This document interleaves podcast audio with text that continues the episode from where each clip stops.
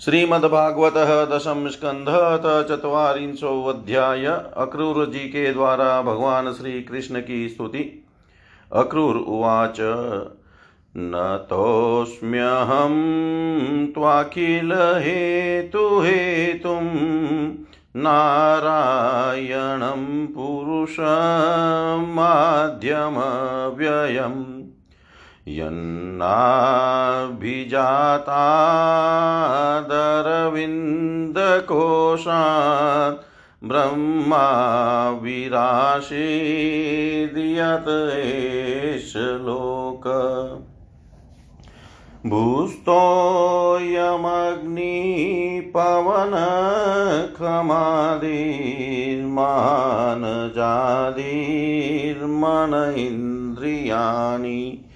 सर्वेन्द्रियाता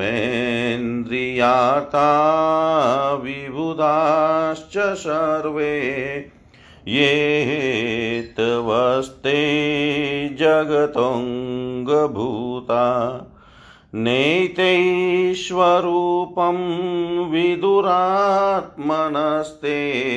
यजादयो नात्मतया गृहीता अजोऽनुबत्स गुणैरजाया गुणात् परं वेदनते स्वरूपम्। त्वां योगिनो यजन्त्यद्वा महापुरुषमीश्वरं साध्यात्मं साधिभूतम्। च साधिदेवं च साधव। त्रय्या च विधिया। केचित् त्वां वै वेतानिका द्विजा। यजन्ते विततैर्यज्ञैर्नानारूपामराख्यया एके त्वाखिलकर्मणि सन्न्यस्योपशमं गता ज्ञानिनो ज्ञानयज्ञेन यजन्ति ज्ञानविग्रहम्। अन्ये च संस्कृतात्मानो विधिना विहितेन ते यजन्ति त्वन्मयास्त्वां वै बहुमूर्त्र्येकमूर्तिकम् त्वामेवान्ये शिवोक्तेन मार्गेण शिवरूपिणं भव्याचार्यविभेदेन भगवन् समुपासते। सर्व एव यजन्ति त्वां। सर्वदेवमहेश्वरम् येऽप्यन्यदेवता भक्ता यद्यप्यन्यधीयप्रभो यथाद्रिप्रभवानद्य प्रजन्या पूरिता प्रभो विशन्ति सर्वतः सिन्धुं तदवत्वां गतयो अनन्तत सत्वं रजस्तम इति भवत प्रकृते गुणा तेषु हि प्राकृता प्रोता ब्रह्मस्तावरादय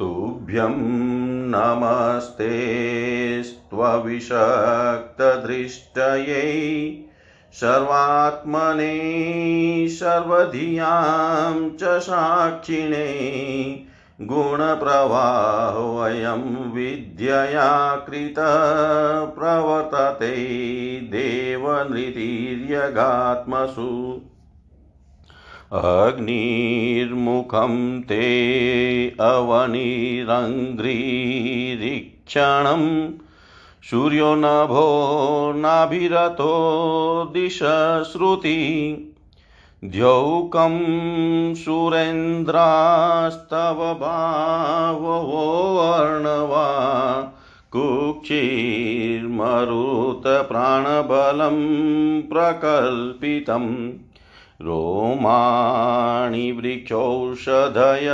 शिरोरुहा मेघा परस्यास्तिनखानि ते द्रय निमेषणं रात्र्यहनि प्रजापतिर्मेढ्रस्तु वृष्टिवृष्टिस्तव वीर्यमिष्यते। त्वय्यव्ययात्मन पुरुषे प्रकल्पिता लोका सपाला बहुजीवसङ्कुला यथा जले सञ्जिहते जलोकशोऽप्युदुम्बरे वा मशका मनोमये यानि यानिह रूपाणि क्रीडनार्थभिबसीः तैरामृष्टशुचो लोका मुदा गायन्ति ते यश। नमकारणमत्स्याय प्रलयाब्धिचराय च। अयशीर्ष्णे नमस्तुभ्यं। मधुकेटवमृत्यवै अकुपाराय बृहते। नमो मन्दरधारिणे चित्युद्धारविहाराय नमः सुकर्मूर्तये। नमस्ते अद्भुतसिंहाय साधुलोकभयापः वामनाय नमस्तुभ्यं क्रान्तत्रिभुवनाय च नमो भृगूणां पतये दृप्तक्षत्रवनच्छिदे नमस्ते रघुवर्याय रावणान्तकराय च। नमस्ते वासुदेवाय नमः सङ्कर्षणाय च। प्रद्युम्नायानिरुद्धाय सात्वतां पतये नमः। नमो बुद्धाय शुद्धाय दित्यदानौ मोहिने मले च प्रायक्षत्रहन्त्रे नमस्ते कल्किरूपिणे। भगवन् जीवलोकोऽयं मोहितस्तव मायया अहमेत्यसद्ग्राहो भ्रामयते कर्मवत्मसु।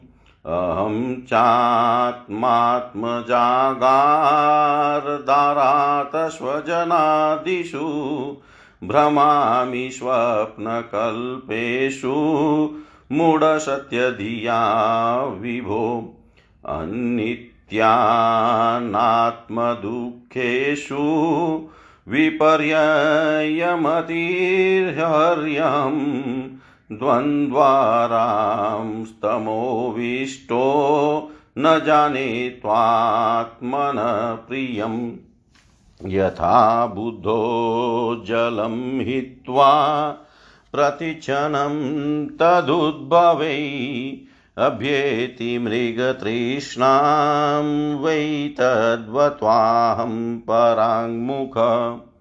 नोत्सहेऽहं कृपणधि कामकर्महतं मन रोदधुं प्रमातिभिश्चाक्षैह्यमाणमिस्तत सोऽहं त्वाङ्ग्रयुगप युपगतोऽस्म्यशतां दुरापम् तचाप्यहं भवदनुग्रहयिष्यमन्ये पुंसो भवेदयै संसरणापवर्ग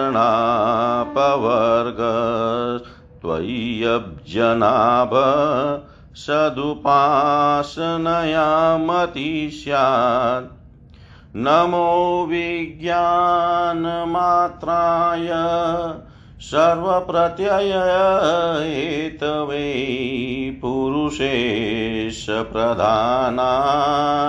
भ्रमणे अनन्तशक्तये नमस्ते वासुदेवाय सर्वभूतक्षयाय च ऋषिकेश नमस्तुभ्यं प्रपनं पाहि माँ प्रभो ऋषिकेश नमस्तुभ्यं प्रपनं पाहि माँ प्रभो। अक्रूर जी बोले, प्रभो, आप प्रकृति आदि समस्त कारणों के परम कारण हैं। आप ही अविनाशी पुरुषोत्तम नारायण हैं तथा आपके ही नाभि कमल से उन ब्रह्मा जी का आविर्भाव हुआ है। जिन्होंने इस चराचर जगत की सृष्टि की है। मैं आपके चरणों में नमस्कार करता हूँ।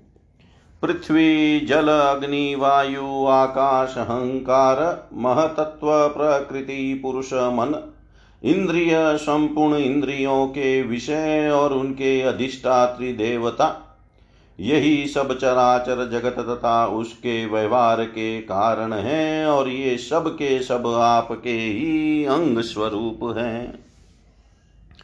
प्रकृति और प्रकृति से उत्पन्न होने वाले समस्त पदार्थ इंद्रवृत्ति के द्वारा ग्रहण किए जाते हैं। इसलिए ये सब अनात्मा हैं। अनात्मा होने के कारण जड़ हैं और इसलिए आपका स्वरूप नहीं जान सकते।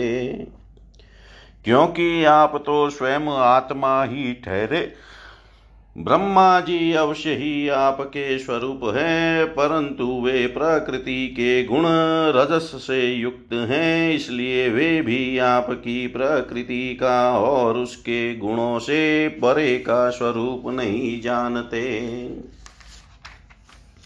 साधु योगी स्वयं अपने अंतकरण में स्थित अंतर्यामी के रूप में समस्त भूत भौतिक पदार्थों में व्याप्त परमात्मा के रूप में और सूर्य, चंद्र, अग्नि आदि देव मंडल में स्थित इष्ट देवता के रूप में तथा उनके साक्षी महापुरुष एवं नियंता ईश्वर के रूप में साक्षात आपका आपकी ही उपासना करते हैं।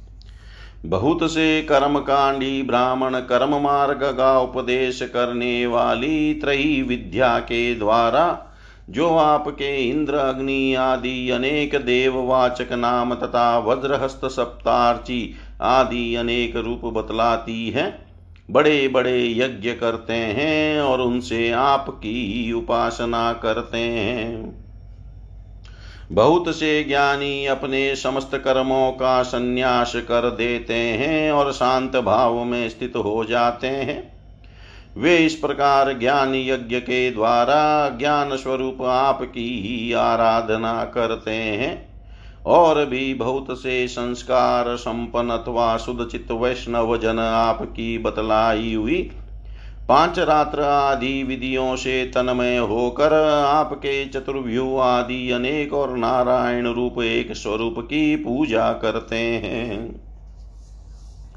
भगवान दूसरे लोग शिव जी के द्वारा बतलाए हुए मार्ग से, जिसके आचार्य भेद से अनेक अवान्तर भेद भी हैं शिव स्वरूप आपको ही पूजा करते हैं। स्वामीन जो लोग दूसरे देवताओं की भक्ति करते हैं और उन्हें आपसे भिन्न समझते हैं, वे सब की वास्तव में आपकी ही आराधना करते हैं। क्योंकि आप ही समस्त देवताओं के रूप में हैं और सर्वेश्वर भी हैं।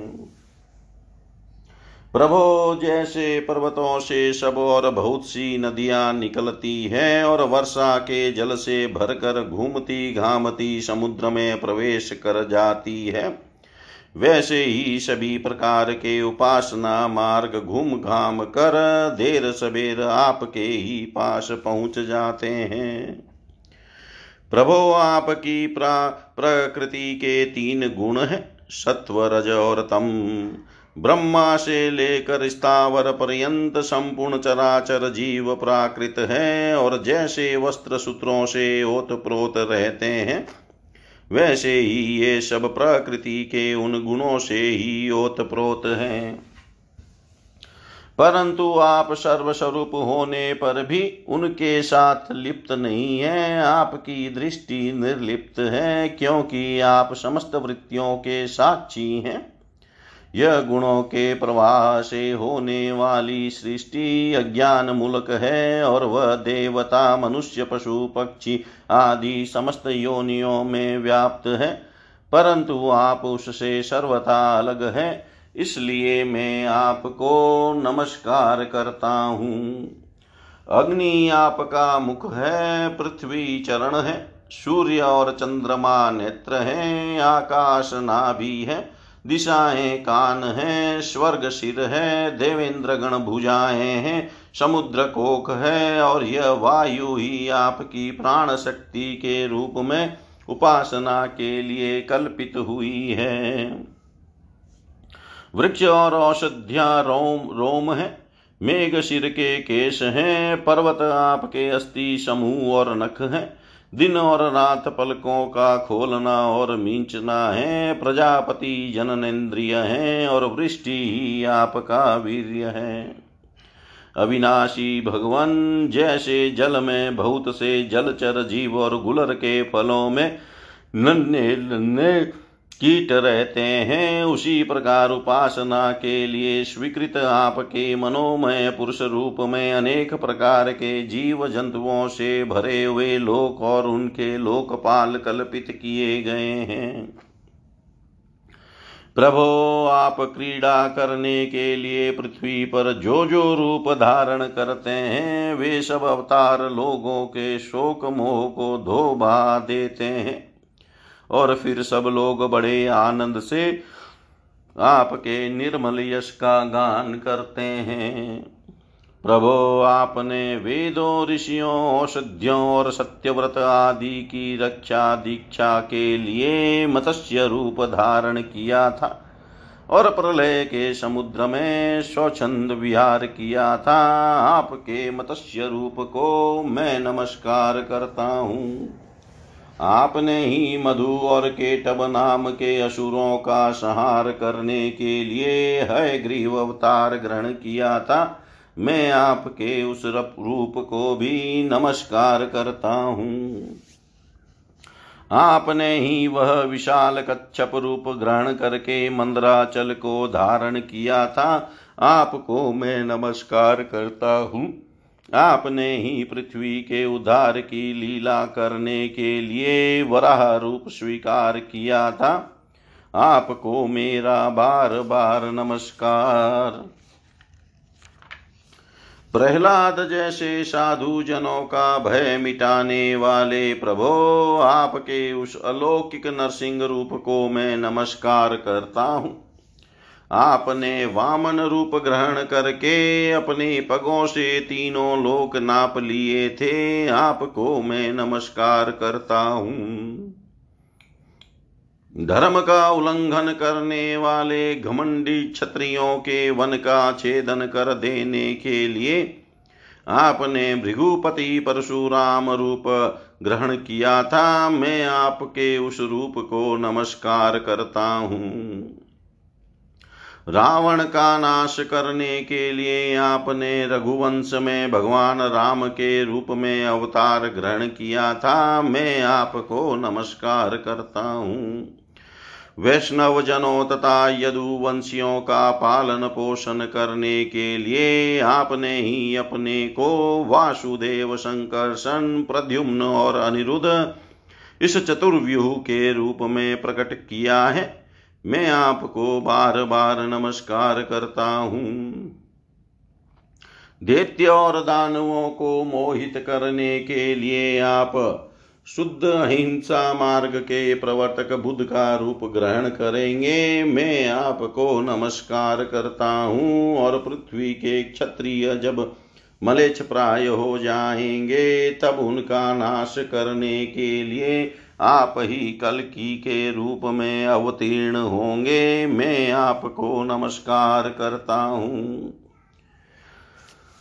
भगवान, ये सब के सब जीव आपकी माया से मोहित हो रहे हैं और इस मोह के कारण ही यह मैं हूँ और यह मेरा है। इस झूठे दुराग्रह में फंसकर कर्म के मार्गों में भटक रहे हैं। मेरे स्वामी इसी प्रकार में भी। मेरे स्वामी इस प्रकार में भी स्वप्न में दिखने वाले पदार्थों के समान झूठे देह गे पत्नी, पुत्र और धन, स्वजन आदि को सत्य समझकर उन्हीं के मोह में फंस रहा हूँ और भटक रहा हूँ। मेरी मूर्खता तो देखिए प्रभो, मैंने अनित्य वस्तुओं को, नित्य अनात्मा को, आत्मा और दुख को सुख समझ लिया। भला इस उल्टी बुद्धि की भी कोई सीमा है? इस प्रकार ज्ञान वश सांसारिक सुख दुख आदि द्वंद्वों में ही रम गया और यह बात बिल्कुल भूल गया कि आप ही हमारे सच्चे प्यारे हैं। जैसे कोई अनजान मनुष्य जल के लिए तालाब पर जाए और उसी, उसे उसी से पैदा हुए शिवा, शिवार आदि घासों से ढका देख कर ऐसा समझ ले कि यहाँ जल नहीं है। तथा सूर्य की किरणों में झूठ मूठ प्रतीत होने वाले जल के लिए मृग तृष्णा की ओर दौड़ पड़े। वैसे ही मैं अपनी माया से छिपे रहने के कारण आपको छोड़कर विषयों में सुख की आशा से भटक रहा हूँ। मैं अविनाशी अक्षर वस्तु के ज्ञान से रहित हूँ। इसी से मेरे मन में अनेक वस्तुओं की कामना और उनके लिए कर्म करने के संकल्प उठते ही रहते हैं। इसके अतिरिक्त ये इंद्रियाँ भी जो बड़ी प्रबल एवं दूरदर्मनीय है, मन को मत मत कर बलपूर्वक इधर उधर घसीट ले जाती है, इसीलिए इस मन को मैं रोक नहीं पाता।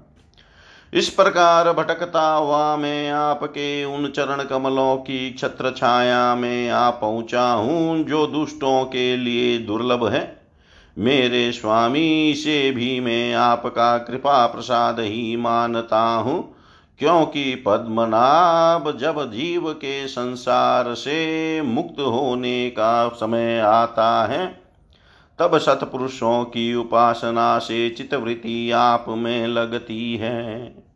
प्रभु, आप केवल विज्ञान स्वरूप हैं, विज्ञान घन है, जितनी भी प्रतीतियाँ होती है जितनी भी वृत्तियाँ हैं, जब सबके आप ही कारण और अधिष्ठान है, उन सब के आप ही कारण और अधिष्ठान है। जीव के रूप में एवं जीवों के सुख दुख आदि के निमित्त काल, कर्म, स्वभाव और प्रकृति के रूप में भी आप ही हैं, तथा आप ही उन सब के नियंता भी है। आपकी शक्तियाँ अनंत है, आप स्वयं ब्रह्म है मैं आपको नमस्कार करता हूँ।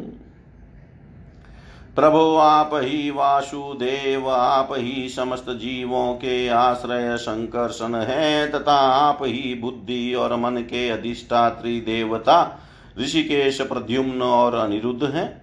मैं आपको बार बार नमस्कार करता हूँ। प्रभो, आप मुझ शरणागत की रक्षा कीजिए। प्रभु, आप मुझ शरणागत की, रक्षा कीजिए।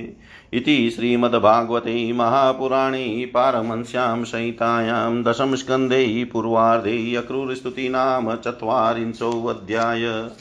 सर्वं श्रीशां सदाशिवार्पणम् अस्तु। ॐ विष्णवे नम, ॐ विष्णवे नम, ॐ विष्णवे नमः। श्रीमद्भागवत दशम स्कंध एक अध्याय का मथुरा जी में प्रवेश।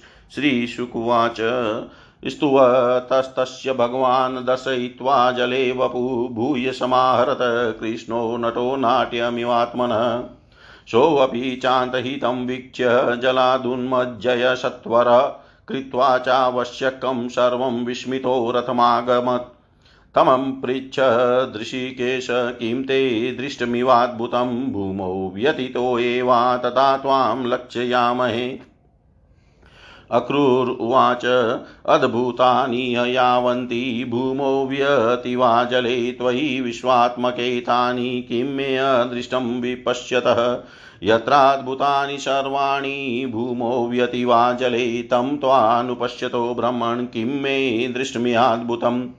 इत्युक्त्वा चोदयामाश स्यन्दनं गान्धिनीसुतः मथुरामनयद रामं कृष्णं चेव दिनात्यये। मार्गे ग्रामजना राजस्तत्र तत्रोपसङ्गता वसुदेवसुतो वीक्ष्य प्रीता दृष्टिं न चाददु। तावद्व्रजोकसस्तत्र नन्दगोपादयोग्रतः पुरोपवनमासाद्य प्रतीक्षन्तोऽवतस्थिरै तान् समत्ये आह, भगवान् क्रूरजगदीश्वर गृहीत्वा पाणिना पाणिं प्रसृतं प्रहसनि। भवान् प्रविशतामग्रे शययान पुरीं गृहं वयं त्विहावमुच्चाच्यात ततो द्रक्ष्यामहे पुरीम् अक्रूर उवाच।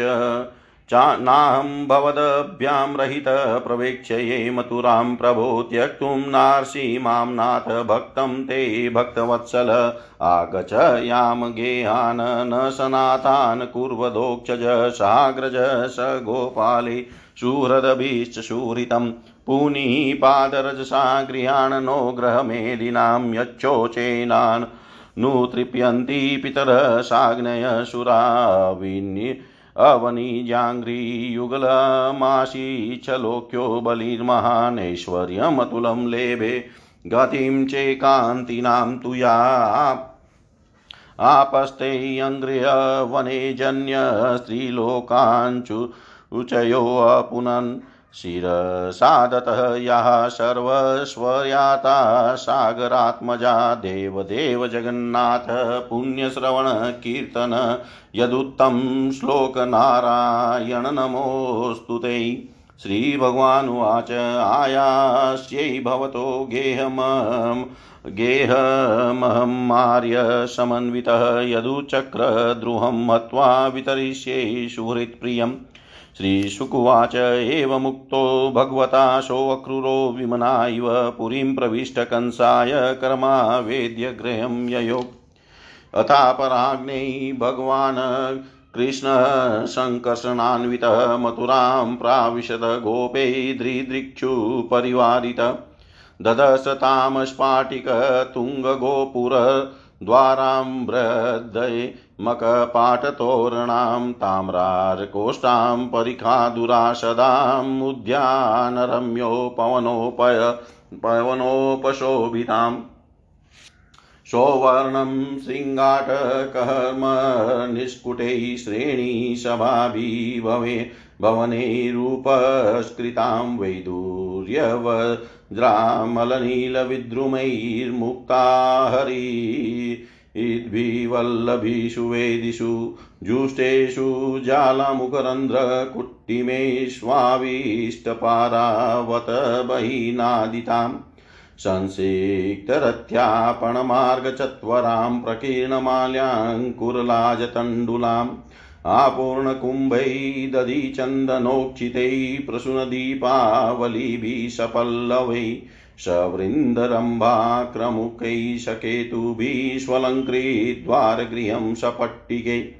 तामसम्प्रविष्टो वसुदेवनन्दनो वृतो वयस्ये नरदेववत्मना द्रष्टुं समीयुस्त्वरिता पुरस्त्रियो हम्र्याणि चेवारुरुः नृपोत्सुका काश्चिदविपर्यधृतवस्त्रभूषणा विस्मृत्य चेकं युगलेष्वथा परा कृतेकपत्रश्रवणेकनुपरा नान्त्याद्वितीयं त्वपराचलोचनम् अश्नन्त्य एकास्तदपास्य सोत्सवाभ्यज्यमाना कृतोपमज्जना स्वपत्न्य उत्थाय निशम्य निष्वनं प्रपाययन्त्योऽर्भमपोह्य मातर। मनांसितासामरविन्दलोचन प्रगल्भलीलाहसितावलोकनै जहारमतद्वीरदेन्द्रविक्रमो दृशामददृचिरमणात्मनोत्सवम् दृष्ट्वा मुहुश्रुतमनुद्रुतचेतसस्तं तत्प्रेक्षणोत्तस्मितः शुद्धो क्षणलब्धमानः। आनन्दमूर्तिमुपगुह्य दृशात्मलब्धं हृष्यतवचो जहुरनन्तमरिन्दमादिं। प्रासादशिखरारूढा प्रीत्युत्पुलमुखाम्बुजाभ्यवर्षन् सोमनस्यै प्रमदा बलकेशवो। दध्यक्षतैशोधपात्रैस्त्रगन्धैरभ्युपायने तावार्नचु प्रमुदितास्तत्र तत्र द्विजातय। ऊचु पौराहो गोप्यस्तपः किमचरन्महत्यायि तावनुपश्यति नरलोकमहोत्सवो।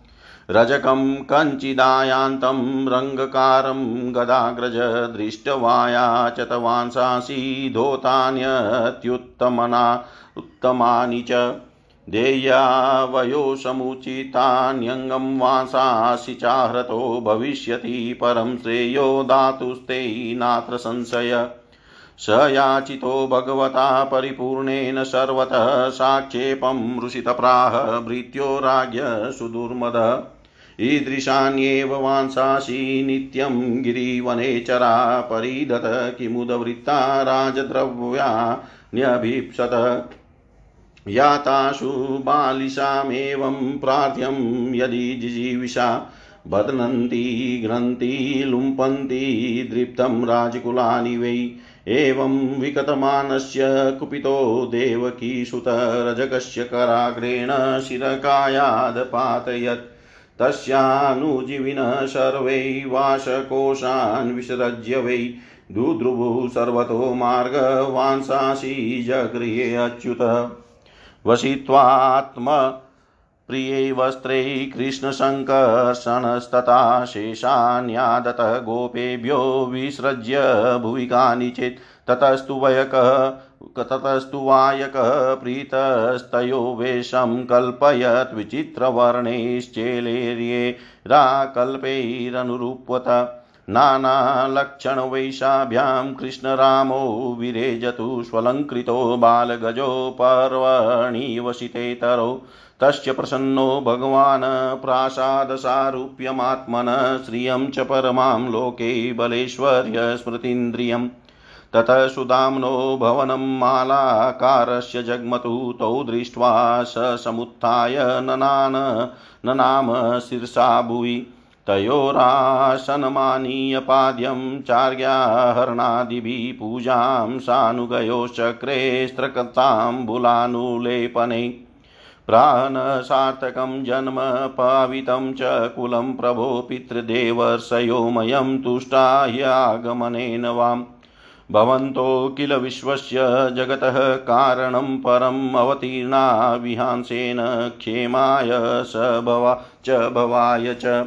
न हि वां विश्वमादृष्टिशुहृदो जगदात्मनो समयो सर्वभूतेषु भजन्तं भजतोरपि। तावा ज्ञापयतं भृत्यं किमहं करवाणि, वां पुंसोऽत्यनुग्रहो येष भवद्भिर्यनियुज्यते। इत्यभिप्रेत्य राजेन्द्र सुदामा सुगन्धैः कुसुमैर्माला विरचिता ददो। ताभिष्वलङ्कृतो प्रीतो कृष्णरामो सानुगो प्रणताय प्रपन्नाय ददतु वरदो वरान्। सोऽपि वव्रे अचलां भक्तिं तस्मिन्नेवाखिलात्मनि तद्भक्तेषु च सौहार्दं भूतेषु च दयां परा।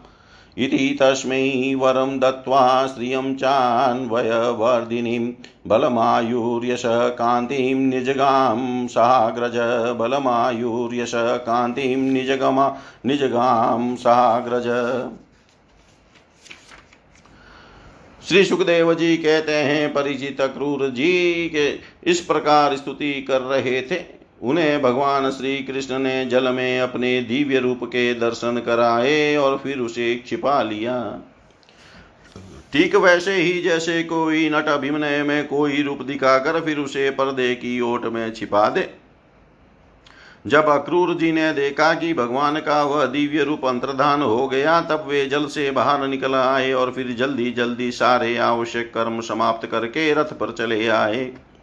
उस समय वे बहुत ही विस्मित हो रहे थे। भगवान श्री कृष्ण ने उनसे पूछा, चाचा जी, आपने पृथ्वी, आकाश या जल में कोई अद्भुत वस्तु देखी है क्या? क्योंकि आपकी आकृति देखने से ऐसा ही जान पड़ता है। अक्रूर जी ने कहा, प्रभो, पृथ्वी, आकाश या जल में और सारे जगत में जितने भी अद्भुत पदार्थ हैं, वे सब आप में ही हैं, क्योंकि आप विश्व रूप हैं। जब मैं आपको ही देख रहा हूँ, तब ऐसी कौन सी अद्भुत वस्तु रह जाती है जो मैंने न देखी हो? भगवान जितनी भी अद्भुत वस्तुएँ हैं, वे पृथ्वी में हो या जल अथवा आकाश में, सबकी सब जिनमें है, उन्हीं आपको मैं देख रहा हूँ। फिर भला मैंने यह अद्भुत वस्तु कौन सी देखी? गांधी गांधी नंदन अक्रूर जी ने यह कहकर रथ हाँक दिया और भगवान श्री कृष्ण तथा बलराम जी को लेकर दिन ढलते ढलते वे मथुरापुरी जा पहुँचे। परिचित मार्ग में स्थान स्थान पर गाँवों के लोग मिलने के लिए आते और भगवान श्री कृष्ण तथा बलराम जी को देख कर आनंद मग्न हो जाते। वे एकटक उनकी ओर देखने लगते, अपनी दृष्टि हटा न पाते। नंद बाबा आदि व्रजवासी तो पहले से ही वहाँ पहुँच गए थे और मथुरापुरी के भारी उपवन में रुककर उनकी प्रतीक्षा कर रहे थे। उनके पास पहुंचकर जगदीश्वर भगवान श्री कृष्ण ने विनित भाव से खड़े अक्रूर जी का हाथ अपने हाथ में लेकर मुस्कुराते हुए कहा, चाचा जी, आप रथ लेकर पहले मथुरापुरी में प्रवेश कीजिए और अपने घर जाइए। हम लोग पहले यहाँ उतर कर फिर नगर देखने के लिए आएँगे। अक्रूर जी ने कहा, प्रभो, आप दोनों के बिना मैं मथुरा में नहीं जा सकता। स्वामी, मैं आपका भक्त हूँ। भक्त वत्सल, प्रभो, आप मुझे मत छोड़िए। भगवान, आइए, चले मेरे परम हितेशी और सच्चे सूर्य भगवान। आप बलराम जी, ग्वाल बालों तथा नंद राय जी आदि आत्मियों के साथ चलकर हमारा घर सन्नाथ कीजिए। हम गृहस्थ हैं, आप अपने चरणों की धूलि से हमारा घर पवित्र कीजिए। आपके चरणों की धोवन, गंगा जल या चरणामृत से अग्नि, देवता, पीतर सबके सब तृप्त हो जाते हैं। प्रभु, आपके युगल चरणों की पका, को पखार कर महात्मा बलि ने वह यश प्राप्त किया, जिसका गान संत पुरुष करते हैं। केवल यश ही नहीं, उन्हें अतुलनीय ऐश्वर्य तथा वह गति प्राप्त हुई। जो अनन्य प्रेमी भक्तों को प्राप्त होती है। आपके चरणों तक गंगा जी ने तीनों लोक पवित्र कर दिए। सचमुच वे मूर्तिमान पवित्रता है। उन्हीं के स्पर्श से सगर के पुत्रों को सदगति प्राप्त हुई और उसी जल को स्वयं भगवान शंकर ने अपने सिर पर धारण किया। यदुवंश शिरोमणे आप देवताओं के भी आराध्य देव है, जगत के स्वामी हैं, आपके गुण और लीलाओं का श्रवण तथा कीर्तन बड़ा ही मंगलकारी है। उत्तम पुरुष आपके गुणों का कीर्तन करते रहते हैं, नारायण मैं आपको नमस्कार करता हूँ। श्री भगवान ने कहा, चाचा जी, मैं दाऊ भैया के साथ आपके घर आऊँगा और पहले ही सदु, यदुवंशियों के द्रोही कंस को मारकर तब अपने सभी सुहृद स्वजनों का प्रिय करूँगा। श्री सुखदेव जी कहते हैं, परिचित भगवान के इस प्रकार कहने पर क्रूर जी कुछ अनमने से हो गए। उन्होंने पूरी में प्रवेश करके कंस से श्री कृष्ण और बलराम को के ले आने का समाचार निवेदन किया और फिर अपने घर गए। दूसरे दिन तीसरे पहर बलराम जी और ग्वाल बालों के साथ भगवान श्री कृष्ण ने मथुरापुरी को देखने के लिए नगर में प्रवेश किया। भगवान ने देखा कि नगर के परकोटे में स्फटिक मणि बिल्लोर के बहुत ऊँचे ऊँचे गोपुर प्रधान दरवाजे तथा घरों में भी बड़े बड़े फाटक बने हुए हैं। उनमें सोने के बड़े बड़े किवाड़ लगे हैं और सोने के ही तोरण भारी दरवाजे बने हुए हैं। नगर के चारों ओर तांबे और पीतल की चार दी चार दीवारी बनी हुई है। खाई के कारण और कहीं से उस नगर में प्रवेश करना बहुत कठिन है। स्थान स्थान पर सुंदर सुंदर उद्यान और रमणीय उपवन केवल स्त्रियों के उपयोग में आने वाले बगीचे शोभायमान है। स्वर्ण से सजे हुए चौराहे धनियों के महल उन्हीं के साथ के बगीचे, कारीगरों के बैठने के स्थान या प्रजा वर्ग के सभा भवन और साधारण लोगों के निवास ग्रह नगर की शोभा बढ़ा रहे हैं। वैदुर्य हीरे स्फटिक बिल्लोर नीलम मूँगे मोती और पन्ने आदि से जड़े हुए छज्जे चबूतरे झरोके एवं फर्श आदि जगमगा रहे हैं। उन पर बैठे हुए कबूतर, मोर आदि पक्षी भांति भांति की बोली बोल रहे हैं। सड़क बाज़ार, गली एवं चौराहों पर खूब छिड़काव किया गया है। स्थान स्थान पर फूलों के गजरे, जवारे, जौ के अंकुर, खील और चावल बिखरे हुए हैं। घरों के दरवाजों पर दही और चंदन आदि से चर्चित जल से भरे हुए कलश रखे हैं और वे फूल, दीपक नई नई कौपले, फल सहित केले और सुपारी के वृक्ष छोटी छोटी झंडियों और रेशमी वस्त्रों से भरी भांति सजाए हुए हैं। परीक्षित वसुदेव वसुदेव नंदन भगवान श्री कृष्ण और बलराम जी ने ग्वाल बालों के साथ राजपथ से मथुरा नगरी में प्रवेश किया। उस समय नगरी, नगर की नारियाँ बड़ी उत्सुकता से उन्हें देखने के लिए झटपट अटारियों पैर पर चढ़ गई। किसी किसी ने जल्दी के कारण अपने वस्त्र और गहने उल्टे पहन लिए। किसी ने भूल से कुंडल, कंगन आदि जोड़े से पहने जाने वाले आभूषणों में से एक ही पहना और चल पड़ी। कोई एक ही कान में पत्र नामक आभूषण धारण कर पाई थी तो किसी ने एक ही पाँव में पायजे पहन रखा था। कोई एक ही आँख में अंजन आँच पाई थी और दूसरी में बिना आंजे ही चल पड़ी। कई रमणिया तो भोजन कर रही थी, वे हाथ का कौर फेंक कर चल पड़ी। सबका मन उत्साह और आनंद से भर रहा था। कोई कोई उपटन लगवा रही थी, वे बिना स्नान किए ही दौड़ी। जो सो रही थी, वे कोलाहल सुनकर उठ खड़ी हुई और उसी अवस्था में दौड़ चली। जो माताएँ बच्चों को दूध पिला रही थी, वे उन्हें गोद से हटाकर भगवान श्री कृष्ण को देखने के लिए चल पड़ी। कमल नयन भगवान श्री कृष्ण मत वाले मत वाले गजराज के समान बड़ी मस्ती से चल रहे थे। उन्होंने लक्ष्मी जी को भी आनंदित करने वाले अपने श्याम सुंदर सुंदर विग्रह से नर, नगर नारियों के नेत्रों को बड़ा आनंद दिया और अपनी विलासपूर्ण प्रगल्भ हँसी तथा प्रेम भरी चितवन से उनके मन चुरा लिए मथुरा की स्त्रियाँ बहुत दिनों से भगवान श्री कृष्ण की अद्भुत लीलाएँ सुनती आ रही थी। उनके चित चिरकाल से श्री कृष्ण के लिए चंचल व्याकुल हो रहे थे। आज उन्होंने, उन्हें उन्होंने उन्हें देखा। भगवान श्री कृष्ण ने भी अपनी प्रेम भरी चितवन और मंद मुस्कान की सुधा से खींच कर उनका सम्मान किया। परीक्षित उन स्त्रियों ने नेत्रों के द्वारा भगवान को अपने हृदय में ले जाकर उनके आनंदमय स्वरूप का आलिंगन किया। उनका शरीर पुलकित हो गया और बहुत दिनों की विरह व्याधि शांत हो गई। मथुरा की नारियाँ अपने अपने महलों की अटारियों पर चढ़कर बलराम और श्री कृष्ण पर पुष्पों की वर्षा करने लगी। उस समय उन स्त्रियों के मुख कमल प्रेम के आवेग से खिल रहे थे। ब्राह्मण क्षत्रिय और वेश्यों ने स्थान स्थान पर दही, अक्षत जल से भरे पात्र फूलों के हार चंदन और भेंट की सामग्रियों से आनंद मग्न होकर भगवान श्री कृष्ण और बलराम जी की पूजा की। भगवान को देख कर सभी पूर्वासी आपस में कहने लगे धन्य है धन्य है, गोपियों ने ऐसी कौन सी महान तपस्या की है जिसके कारण वे मनुष्य मात्र को परमानंद देने वाले इन दोनों मनोहर किशोरों को देखती रहती है। इसी समय भगवान श्री कृष्ण ने देखा कि एक धोबी जो कपड़े रंगने का भी काम करता था, उनकी ओर आ रहा है। भगवान श्री कृष्ण ने उसे धुले हुए उत्तम उत्तम कपड़े मांगे। भगवान ने कहा, भाई, तुम हमें ऐसे वस्त्र दो जो हमारे शरीर में पूरे पूरे आ जाएँ। वास्तव में हम लोग उन वस्त्रों के अधिकारी हैं। इसमें संदेह नहीं कि यदि तुम हम लोगों को वस्त्र दोगे तो तुम्हारा परम कल्याण होगा। परिचित भगवान सर्वत्र परिपूर्ण है, सब उन्हीं कुछ उन्हीं का है। फिर भी उन्होंने इस प्रकार मांगने की लीला की। परंतु वह मूर्ख।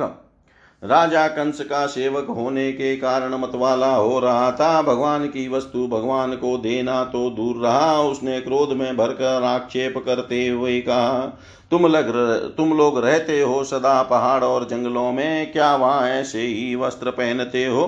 तुम लोग बहुत उदंड हो गए हो। तभी तो ऐसी बढ़ कर बातें करते हो। अब तुम्हें राजा का धन लूटने की इच्छा हुई है। अरे मूर्खों, जाओ, भाग जाओ, यदि कुछ दिन जीने की इच्छा हो तो फिर इस तरह मत मांगना। राज कर्मचारी तुम्हारे जैसे उस श्रृंखलों को कैद कर लेते हैं, मार डालते हैं और जो कुछ उनके पास होता है छीन लेते हैं। जब वह धोबी इस प्रकार बहुत कुछ बहक बहक कर बातें करने लगा, तब भगवान श्री कृष्ण ने तनिक कुपित होकर उसे एक तमाचा जमाया और उसका सिर धड़ाम से धड़ से नीचे आ गिरा। यह देख कर उस धोबी के अधीन काम करने वाले सबके सब कपड़ों के गट्ठर वहीं छोड़कर इधर उधर भाग गए। भगवान ने उन वस्त्रों को ले लिया। भगवान श्री कृष्ण और बलराम जी ने मनमाने वस्त्र पहन लिए तथा बचे हुए वस्त्रों में से बहुत से अपने साथी ग्वाल बालों को भी दिए। बहुत से कपड़े तो वहीं ज़मीन पर ही छोड़कर चल दिए। भगवान श्री कृष्ण और बलराम जब कुछ आगे बढ़े, तब उन्हें एक दर्जी मिला। भगवान का अनुपम सौंदर्य देख कर उसे बड़ी प्रसन्नता हुई। उसने उन रंग बिरंगे सुंदर वस्त्रों को उनके शरीर पर ऐसे ढंग से सजा दिया कि वे सब ठीक ठीक फप गए। अनेक प्रकार के वस्त्रों से विभूषित होकर दोनों भाई और भी अधिक शोभायमान हुए, ऐसे जान पड़ते। मानो उत्सव के समय श्वेत और श्याम गज सावक भली भांति सजा दिए गए हों। भगवान श्री कृष्ण उस दर्जी पर बहुत प्रसन्न हुए। उन्होंने उसे इस लोक में भरपूर धन संपत्ति बल ऐश्वर्य अपनी स्मृति और दूर तक देखते सुन, देखने, सुनने आदि की इंद्र संबंधी शक्तियाँ दी और मृत्यु के बाद के लिए अपना सारूप्य मोक्ष भी दे दिया। इसके बाद भगवान श्री कृष्ण सुदामा माली के घर गए। दोनों भाइयों को देखते ही सुदामा उठ खड़ा हुआ और पृथ्वी पर सिर रखकर उन्हें प्रणाम किया। फिर उनको आसन पर बैठा कर उनके पाँव पकारे, हाथ दुलाए और तदंतर गवाल बालों के सहित सबकी फूलों के हार, पान, चंदन आदि सामग्रियों से विधि पूर्वक पूजा की। इसके पश्चात उसने प्रार्थना की। प्रभु, आप दोनों के शुभागमन से हमारा जन्म सफल हो गया, हमारा कुल पवित्र हो गया। आज हम पितर, ऋषि और देवताओं के ऋण से मुक्त हो गए। वे हम पर परम संतुष्ट हैं, आप दोनों संपूर्ण जगत के परम कारण हैं। आप संसार के अभ्युदय, उन्नति और निश्रेयस मोक्ष के लिए ही इस पृथ्वी पर अपने ज्ञान बल आदि अंशों के साथ अवतीर्ण हुए हैं। यद्यपि आप प्रेम करने वालों से ही प्रेम करते हैं, भजन करने वालों को ही भजते हैं, फिर भी आपकी दृष्टि में विषमता नहीं है। क्योंकि आप सारे जगत के परम सूर्य और आत्मा हैं, आप समस्त प्राणियों और पदार्थों के समरूप में से स्थित हैं। मैं आपका दास हूँ, आप दोनों मुझे आज्ञा दीजिए कि मैं आप लोगों की क्या सेवा करूँ। भगवान जीव पर आपका यह बहुत बड़ा अनुग्रह है, पूर्ण कृपा प्रसाद है कि आप उसे आज्ञा देकर किसी कार्य में नियुक्त करते हैं। राजेंद्र सुदामा माली ने इस प्रकार प्रार्थना करने के बाद भगवान का अभिप्राय जानकर, बड़े प्रेम और आनंद से भरकर, अत्यंत सुंदर सुंदर तथा सुगंधित पुष्पों से गुते हुए हार उन्हें पहनाए। जब ग्वाल वालोल बलराम जी के साथ भगवान श्री कृष्ण उन सुंदर सुंदर मालाओं से अलंकृत हो चुके, तब उन वरदायक प्रभु ने प्रसन्न होकर विनित और शरणागत सुदामा को श्रेष्ठ वर दिए। सुदामा माली ने उनसे यही वर मांगा कि, प्रभो, आप ही समस्त प्राणियों के आत्मा हैं, स्वर स्वरूप है सर्वस्वरूप आपके चरणों में मेरी अविचल भक्ति हो। आपके भक्तों से मेरा सौहार्द, मैत्री का संबंध हो और समस्त प्राणियों के प्रति अहेतुक दया का भाव बना रहे। भगवान श्री कृष्ण ने सुदामा को उसके मांगे हुए वर तो दिए ही। ऐसी लक्ष्मी भी दी जो वंश परंपरा के साथ साथ बढ़ती जाए। और साथ ही बल आयु की तथा कांति का भी वरदान दिया। इसके बाद भगवान श्री कृष्ण बलराम जी के साथ वहाँ से विदा हुए विदा हुए। इति श्रीमद्भागवते महापुराणे पारमंस्यां संहितायां दशमस्कन्धे पूर्वार्धे पूर्वप्रवेशो नाम एकचत्वारिंशोऽध्याय सर्वं श्रीशां सदाशिवार्पणम् अस्तु। ॐ विष्णवे नमः ॐ विष्णवे नमः ॐ विष्णवे नमः।